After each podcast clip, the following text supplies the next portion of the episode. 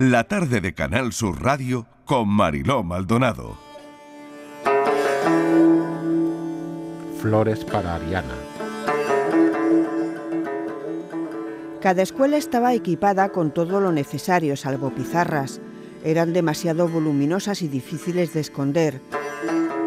Todo el material provenía del vecino Pakistán. Una vez cada dos meses, dos maestras acompañadas por un taxista de máxima confianza que se hacía pasar por su mahram, cruzaban la frontera y en uno de los bazares de Peshawar, la ciudad fronteriza, compraban todo lo necesario para posteriormente introducirlo por los canales habituales de contrabando. Una vez dentro del país, el material era repartido por las diferentes escuelas clandestinas. En todas había falsos techos o dobles fondos en los armarios o huecos en el suelo que servían para ocultarlo todo. Así que si aparecía de improviso una patrulla de talibanes en la casa, lo único que se encontrarían sería a varias niñas pequeñas jugando y a una mujer cocinando. Lo habitual en una casa afgana. Era imposible que sospechasen absolutamente nada. Antonio Pampliega. Y hoy está con nosotros, secuestrado en Siria durante 299 días, hace seis años. Ha participado, bueno, pues siempre en conflictos bélicos, los ha contado, crisis humanitarias.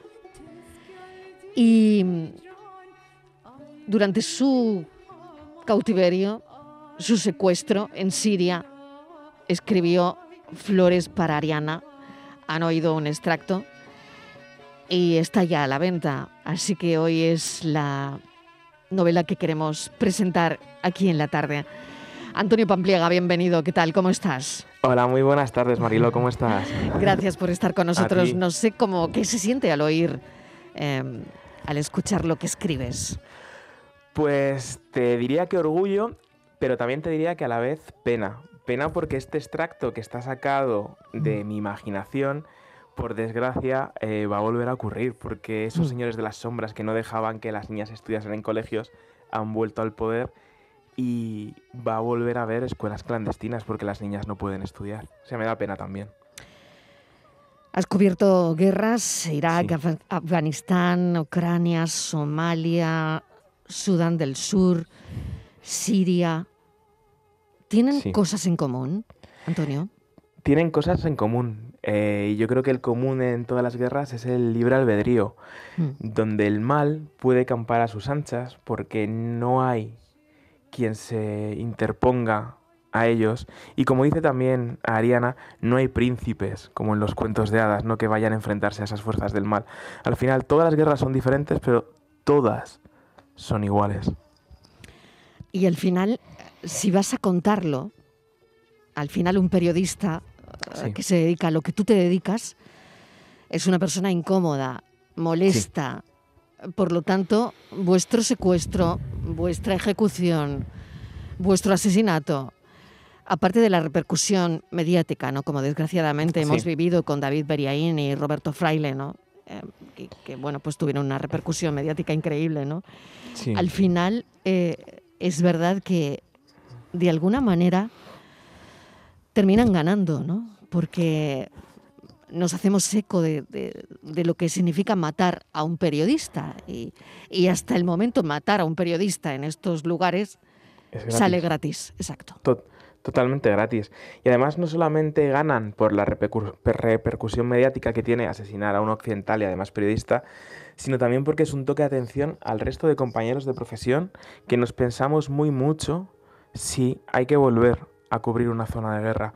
Recuerdo que cuando nos secuestraron a nosotros en 2015, en julio, pasaron casi año, año y medio hasta que volvieron a ir compañeros a cubrir esa guerra en Siria sobre el terreno.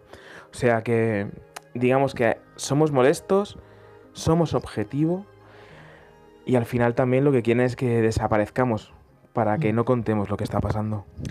Flores de Ariana narra la historia de una niña afgana en Sí. el Afganistán de los talibanes entre, curiosamente, los años 1996 y 2001. Sí. Al final, tú tienes un objetivo claro también con este libro y es concienciar a la gente, a la Sí. gente más joven, que Correcto. sepan que hay adolescentes de su edad y ahora, fíjate, aquí tenemos una tertulia de jóvenes, tertulia millennial, Ujú. ¿no? Al final tú lo que quieres con este libro es concienciar que hay adolescentes de la edad Sí. de Ariana que viven en condiciones tremendas, ¿no? Sí, a Marta Bueno, que es editora de Planeta Infantil y Juvenil, me lanzó un reto. Tú que has ido tantas veces a zonas de guerra, ¿por qué no buscamos un leitmotiv para esos jóvenes ¿no? que viven pegados a las redes sociales, que viven pegados a una realidad que les es totalmente indiferente, ¿no?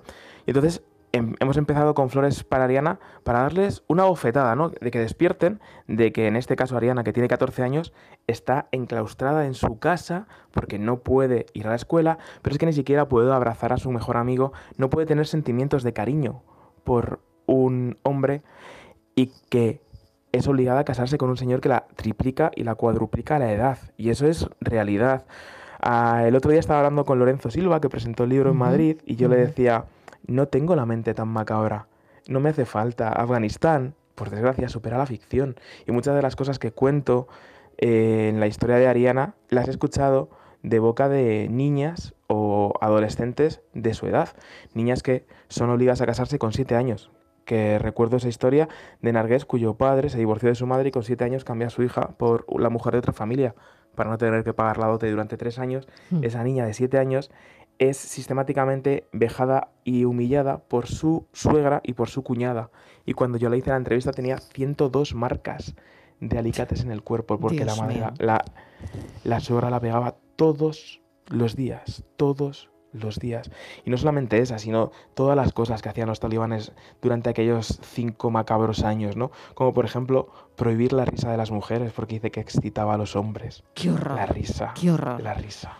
En este programa que las mujeres no, imagínate, no, no paramos de reírnos, ¿no? Además, tenemos un- una sección del programa, el Café de las Cuatro, que nos reímos con los oyentes. Imagínate, ¿no? Pues Que, la risa estuviese prohibida. es que me, me Marilo, entran en- en- escalofríos, Antonio, de verdad. Marilo, tú en Afganistán no tendrías programa. No, está claro. No, Estaría no, no probablemente. Lapidada o tendrías que haber huido o estarías en casa ah, sin, po- sin poder salir. Eso es lo que espera muchísimas, a millones de mujeres en el, Afga- en el Afganistán actual y en el de Ariana. Y hay, hay una explicación, no lo sé, Antonio, y es que esto es tan difícil, y es tan difícil. Hay una explicación de por qué, por qué tratan a las mujeres peor que a Esta- las, peor que una bestia, peor que, eh, no lo sé, es decir, es que ni a las es- bestias, ¿no? Pero Mira, ¿por qué, Antonio? está en, está en el ADN de los afganos, o sea, no es una cosa de los talibanes, ¿vale? Está en el, el ADN de los afganos donde en ningún momento se respeta a la mujer porque no puedes respetar algo que compras. Y es que, para que los oyentes lo sepan, en Afganistán no existen los matrimonios por amor. Quedan las familias, pactan un precio y cambian a la mujer o a la niña por dinero, por mucho dinero. Entonces, lo que hace la, la familia del novio es adquirir algo. Y cuando lo adquieres, lo que la conviertes es en esclava doméstica, la pierdes totalmente el respeto y tienes una posición de poder sobre ella. O sea, los talibanes al final lo único que hacen es imponer algo que ya está en la cultura de los afganos. O sea, ellos no imponen el burka. Sí, el burka viene de exacto, 1900. exacto. O sea, Mm. ellos lo que es obligatorio, pero es que Es viene de obligatorio, 1900. Exacto, eso, es. estaba, eh, estaba. Eso estaba. Claro, eh, no todos eran así. Yo me acuerdo de una entrevista que tuvimos hace un par de meses con una chica afgana cuando ocurrió toda la ocupación de nuevo de Afganistán y nos contaba que, que, bueno, ella tenía un hermano viviendo allí y no era así. Es decir, Mm. Claro. pero eh, claro, los hombres que apoyan otro tipo de cultura también corren Mm. peligro probablemente, ¿no? No todos los afganos son así, obviamente. Los que han Mm. nacido en democracia, los que han tenido la suerte de ir al colegio a educarse, por supuesto, que ven a las mujeres como iguales. ¿Por qué? Porque han ido al colegio con ellas, han trabajado con ellas, entonces no ven, eh, digamos que objetos o, ni siquiera, o, o le- no le dan ni siquiera valor. Pero, por ejemplo, el otro día estaba hablando con Nilofar Bayat, que era la, selección- la capitana de la sección nacional en silla de ruedas, que la ayudé a venir de Afganistán en, en este mes de agosto me decía, Cuando nosotros empezamos a jugar al baloncesto en 2003 en Cruz Roja, eh, lo hacíamos al aire libre, ¿no? Porque no teníamos ningún pabellón. Entonces la gente, hombres, se ponían a vernos a través de las vallas y nos empezaban a insultar porque lo que estábamos haciendo iba contra del Islam, que era jugar al baloncesto y jugaban todas con velo. Entonces, Cruz Roja decidió levantarnos un pabellón para que no tuviéramos que escuchar determinado tipo de cosas. Mm. O sea, hay de las dos extremos, ¿eh? Los jóvenes que se han criado con una cosa y todos los demás que han vivido no solamente con los Mm. talibanes, sino también con los muyahidines, que son exactamente igual que los talibanes, y es que son todos iguales al final. Antonio, hay un momento en el que es verdad que ahora si quieres hablamos de- del, del secuestro, ¿no? Como, como Sí, sigues, como sigues recordándolo y, y este Sí. tipo de cosas, ¿no? Que al final, pues eso se quedará ahí, ¿no? Para siempre en tu Sí. cabeza probablemente, ¿no? Pero claro, cuando un periodista eh, traspasa una línea que es, es verdad, ¿no? Y nos pasa la de la implicación, ¿no?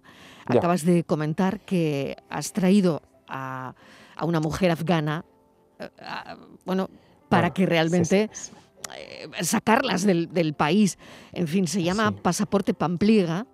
Esto Sí. lo estás haciendo desde hace, no sé si desde hace un año, pero ¿cómo, Desde cómo el lo haces? ¿Cómo desde- ayudas Desde a...? el 15 de agosto. Desde el 15 de agosto, claro. ¿Cómo, ¿Cómo ayudas a la gente o a las mujeres a salir de ahí? Porque, claro, te toparás con, con, con mil eh, inconvenientes, ¿no? Y luego con Fue- la fue ley, fue- por otro lado, ¿no? Fue, fue, fue complicado, sobre todo Mm. en los meses de, de agosto, que es cuando yo realmente me impliqué. He estado muchas veces en Afganistán, tenía muchos y tengo muchos amigos que son afganos. Entonces, cuando los, talibanes vuelven a Kabul, me empiezan a escribir, ¿no? Y una de ellas es Nilofar, Ujú. capitana de la selección nacional, Sí. eh, trabajadora de Cruz Roja, estudiante de Derecho, es un símbolo para las mujeres, ¿no? Porque cada vez que ganaba eh, la selección en Afganistán algo fuera, era ella quien recogía el trofeo y bueno, pues tenía un discurso muy potente. Entonces, obviamente, cuando entraron los talibanes me dijo, Antonio, sácame de aquí. ¿Qué haces? Mueves cielo y tierra, ¿no? Al final, el secuestro me ha dado una cosa que es visibilidad y tener, Mm. entre comillas, un nombre y ser reconocido, ¿no? Entonces, ¿qué hago? Pues tengo 40.000 seguidores en Twitter, digo, voy a abrir un hilo, voy a contar quién es y voy a ver si alguien me abre una puerta. Y efectivamente, Paloma del Río, compañera de televisión española, recoge el Mm. guante, se lo manda a Jorge Garbajosa, presidente de la Federación de Baloncesto, Mm. este al Consejo Superior de Deporte, de ahí llega al Consejo de Ministros. Y a Nilofar y a su, marido le dan un billete en ese avión. Son las primeras personas a las que ayuda a sacar. Después de Nilofar han salido casi 60 personas más. Y a día de hoy sigo sacando y me estoy topando con todos los problemas del mundo, pero yo sigo llamando puertas, llamando puertas porque no se les puede dejar tirados a Marilo porque su vida depende de poder salir. Ahora mismo tengo a 14 a 7 niñas de la selección con un familiar, es decir, 14 personas que están esperando para salir en las próximas semanas de Afganistán y poder venir a España, porque no se las puede dejar tiradas. Yo que soy padre de una niña de 13 Mm, meses, no querría que Ariana creciese en una sociedad como la afgana y sobre todo bajo, bajo el paraguas de los talibanes. Desde luego, eh, fíjate, ¿no? Esto pone el vello de punta, la verdad, porque es verdad que ya no es el, el- el periodista el que, el No. que lo cuenta, ya no es eh, pues ese reportero que es verdad que vivió ese secuestro, sino es Antonio Pampliega, es la persona Sí. el que quiere sacar a- al máximo de mujeres posibles, ¿no? Sí. A que cambien su vida, a, a recuperarlas de alguna manera. Porque claro, tú que has visto cómo están ellas allí, Antonio, cuando llegan a un país donde, como el nuestro, por ejemplo, ¿no? O a un país europeo donde hay libertad, Alucinan. claro. O sea, Nilofar, que sale de Kabul y que había viajado, ¿eh? ya había estado en Tailandia, en Indonesia, jugando eh, campeonatos de, de Asia de baloncesto, ella está viviendo en Bilbao. Y solamente hay que seguirla en sus redes sociales, que es Nilofar Bayat, para ver las, fo- las fotos que pone. El otro día estaba haciendo una foto de un señor haciendo piragüismo en la ría de Bilbao, porque le Mm. extraña, porque no lo había visto nunca, porque el otro día estuvo comiendo pescado y nunca había comido pescado en su vida. Todo le sorprende. ¿Qué pasa? que esas fotos llegan a sus compañeras de equipo. Y claro, me escriben a mí por privado luego en WhatsApp y me dicen, Antonio, por favor, no te olvides, por favor, sácanos de aquí, por favor, nosotros también queremos vivir como Nilofar. Y claro, eso te lo vas quedando tú y sí, como tú decías, ¿no? Yo he sido periodista de guerra, soy corresponsal de guerra, pero sí persona y esos mensajes todos los días por la mañana uf, te da una sensación de también de, mm, de compromiso y también de responsabilidad porque si no salen, entre comillas, la culpa va a ser mía y me voy a quedar con esa angustia de las he condenado a vivir ahí, ¿no? Entonces, ahora sigo ayudando y yo recuerdo esas semanas, esas dos semanas frenéticas, que yo estaba de, vacaciones en Lisboa y en Oporto con mi familia, enganchado al teléfono, sacando al máximo de personas posibles. Y si no saqué a más es porque hubo un terrorista suicida que se inmoló, porque tenía otras cuatro familias en la puerta para salir. Y te quedas con esa espina. Todo esto, eh, Antonio, Sí, tiene que ver con tus meses, 10 meses de, de- de cautiverio. Eh, ¿tiene, claro. ¿Tiene algo que ver? Eh, has, has visto, no sé, le has visto la cara al miedo. Hoy estábamos eh, hablando de miedos, de otros miedos, ¿no? Diferentes de las películas de miedo. Pero es que lo que a ti te pasó fue algo tan, ya. bueno, al final suerte de tenerte, ¿no? Y suerte de que lo pudieses contar, ¿no? Ma- más, que, más que el miedo, a mí lo que me ha motivado para hacer esto es pensar que a mí me ayudaron. O sea, yo no salí de Siria porque un día me abrieron la puerta, sino que alguien me ayudó a salir de allí.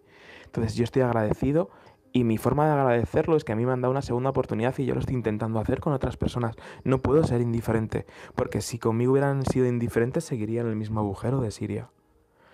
Y también he visto, he visto quién son los talibanes, he estado con ellos en Afganistán. Y como te he dicho antes, yo no viviría ahí ni loco. Yo creo que una de las imágenes de ese, de ese agosto que hemos vivido todos Ujú. eran esos tres jóvenes que se subieron al tren de aterrizaje de un avión norteamericano y cayeron al vacío. ¿Qué persona en su sano juicio se sube a un tren de aterrizaje cuando sabe que si se cae tiene la muerte segura? ¿Por qué huían? Yo creo que porque nadie, nadie quiere vivir con, con ellos, con los talibanes. Entonces, yo tengo la oportunidad de intentar ayudarlas, de llamar a puertas, y si sacamos a 14 personas, son 14 personas más que le han dado esquinazo a ese régimen. Y Antonio, ¿has pensado volver a primera línea? Porque no lo sé, al final tú estás en una línea donde quizás Sí. estás ayudando de la misma manera. Que si estuvieses contando también un, un conflicto desde primera línea. Y luego no sé qué sientes cuando, bueno, es absurda la pregunta, ¿no? Lo- lo- sentir la muerte de periodistas, ¿no? Como David Beriaín o eh, Roberto Fraile, ¿no? El- Pues en fin, todo, toda la emboscada, todo lo que ocurre ahí, eh, eh, lo Mira. poco que sabemos, Antonio, lo poco que sabemos de lo que pasó, lo poco que sabe su familia, ¿no? ya. De lo que ocurrió verdaderamente, ¿no? Mira, yo conocí, conocía a los dos, conocía a David, había coincidido varias veces con él, pero Roberto para mí era como si fuera un hermano. Te voy a contar un- una anécdota. En 2012, en diciembre, estábamos Roberto Fraile, eh, José Manuel López en la ciudad de Alepo, en la ciudad vieja, haciendo un reportaje y nos cruzamos con una patrulla de soldados rebeldes que fueron a primera línea de combate. Nosotros fuimos detrás a grabarle y en un momento dado nos estalla una granada. Esa granada nos eh, echa metralla encima y a Roberto le hace un, un agujero en la femoral, ¿vale? Y se nos moría. se nos moría. Y entonces siempre recordaré cómo le cogimos, le hicimos un torniquete, traspasamos no sé cuántas líneas de francotiradores a toda pastilla en la parte de atrás de una pickup. Llegamos al hospital y yo me apunté en la mano a positivo, que era el grupo sanguíneo de Roberto, e iba con los médicos diciendo, esta es su sangre, esta es su sangre, ¿no? Y luego estuvo, pues no sé si un par de horas en quirófano, lo sacaron, me dieron el boticito con la metralla para que se la diera de recuerdo y le di un beso en la frente, ¿no? Y esas cosas unen. Y un- unos días antes de que él se fuera, se fuera a Burkina Faso, le escribí, le dije, Robert, tío, necesito imágenes que grabaste en Baba Amor, porque yo no había entrado, porque estoy haciendo un documental de Siria. Y me dijo, Antonio, me voy a África, cuando vuelva, te las mando, pero si las necesitas urgentemente, te las mando ahora. Y le dije, no, sin prisa, Roberto, mejor hacerlo con calma y ya hablamos tranquilamente del proyecto. Y no hubo después, o sea, no hubo Mm. luego. Y claro, eh, cuando pasó, escribí a, a Lidia, que es la mujer de Roberto, y como no- hacía 10 años que no hablábamos, le, le puse, a- no sé si te acuerdas de mí, soy Antonio, y bueno, que te mando mucha fuerza a ti a tus hijos, ¿no? Y la respuesta de Lidia fue, ¿cómo no me voy a acordar del hombre que nos regaló 10 años al lado de mi marido? Y dices, "Pf". y claro, ves eso, ves que Robert tenía dos hijos, yo tengo una pequeñita, Y si te digo que no quiero ir a, la línea de- primera línea de combate, te estoy mintiendo. Yo a que este agosto yo me estaba mordiendo las uñas diciendo por qué estoy en Antequera y no estoy en Kabul en primera línea. Y bueno, en fin, al final también somos yonkis de esto, Marilo. Antonio, eh, el nombre de tu hija tiene muchísimo que ver con el nombre de tu personaje, Sí, de y Ariana. tiene- Y tiene que ver con Afganistán, porque es el nombre que le dio Alejandro Magno cuando lo conquistó en el 322 a.C. O sea, para mí Af- Afganistán es importante, muy importante. Es donde me hice periodista de guerra y donde viví muchas cosas, entre ellas vi mi primer muerto en 2010, que era un chaval de unos 13, 14 años que pisó una mina antipersona y se me murió delante en un eh, helicóptero de rescate de los norteamericanos. ¿Y qué pasa ese día? ¿Hay un antes y un después, Antonio? O sea, cuando tú estás en un sitio de conflicto y es como, es verdad, aquí en, en la redacción nos pasa Sí, a los becarios, ¿no? La, la- la primera vez que todos nos ponemos delante de un micrófono, ¿no? Sí. Pero eh, traslado esa similitud a cuando tú estás en tu, en tu primera vez. No es la primera vez delante de un micrófono, es la primera vez que ves a un muerto. Y en este Tenía- caso, jolín, un niño, ¿no? Yo tenía 28 años y mientras estaba haciendo fotos a los sanitarios que intentaban hacer una RPC a- al muchacho me puse a llorar y recuerdo como el visor de la, de la cámara, bueno, pues estaba empañado, ¿no? Y seguía haciendo fotos y fotos y fotos hasta que, bueno, pues la bajé y nada, miraba la escena sin saber muy bien qué decir ni, ni qué hacer. Pero bueno, eh, también te digo que si no hubiera estado en la parte trasera de ese, de ese helicóptero de rescate, ese niño hubiera sido uno más. Yo puedo contar Mm. tu historia, su historia, podemos transmitirla ¿no? a, a los andaluces que nos estén escuchando y digamos que su muerte no queda en vano, ¿no? Es, es uno Mm. de esos niños que por lo Mm. menos tiene rostro. Antonio, te voy a desear lo mejor con este libro, como Mm. siempre, no es la primera charla que, que tenemos y No. es siempre un placer, es siempre Igualmente. un placer hablar contigo. Y bueno, no sé, traes siempre un cachito de realidad, ¿no? De Mm. esos lugares, ¿no? Y ahora lo haces también con, con este libro, que además yo mm, me hago una idea de cómo sería, ¿no? Porque dices, bueno, esta novela la escribo durante el cautiverio y tal. Sí. Oye, ¿cómo, cómo se escribe una novela cuando uno está pensando que a lo mejor no llega mañana? Pues eh, esos meses que estuve escribiendo Flores para Ariana en Siria me ayudaron a salir de aquel cuarto, a Mariló. Era mi Mm. forma de, de- de escapar de una realidad que era estar 24 horas metido en- entre cuatro paredes sin poder Mm. salir salvo para ir al baño dos veces. Entonces me ayudó muchísimo, muchísimo a despejarme, a pensar otra cosa. Pero también te diré que yo jamás terminé la novela eh, en Siria. Porque para mí ponerle punto y final a la historia de Ariana, de alguna manera también era ponerle punto y final a mi secuestro y me daba miedo, ya que habéis hablado del miedo, Mm. ahí me daba miedo que mi, mi secuestro tuviera punto y final. Antonio Pampliega, mil gracias, de verdad te deseo muchísimos, muchísima suerte y mucho éxito con, con este libro. Eh, yo creo que tenemos todos los motivos del mundo para comprarlo y leerlo. Eh, no puede haber un motivo mayor pensar cómo se ha escrito ese libro, dónde, en qué circunstancias y sobre todo lo que abordas, lo que cuentas, porque al final de Afganistán nos hemos ido Sí, y cada día vemos que el foco se apaga un poquito más y un poquito más. efectivamente. En fin, gracias Antonio. Muchísimas gracias a ti, Mariló, y, y gracias por viajar con Ariana. Un beso muy, muy grande. Gracias, cuídate.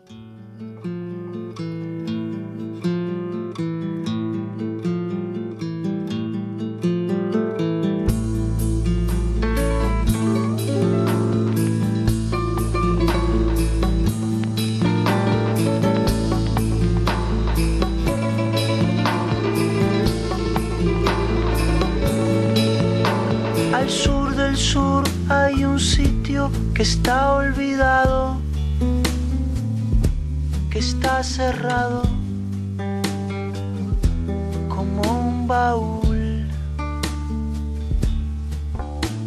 El viento cruza la calle buscando abrigo y no hay testigos al sur del sur.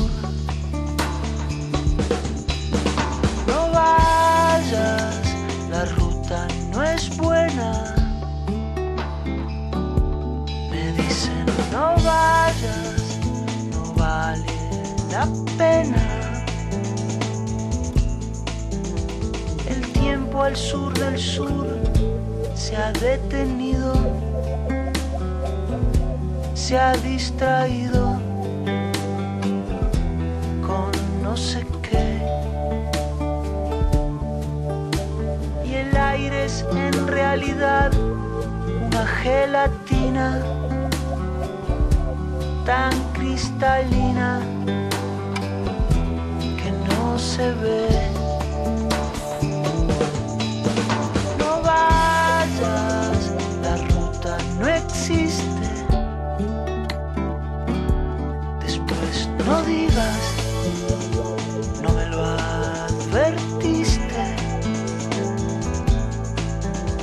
Pierdas tu sitio en la mesa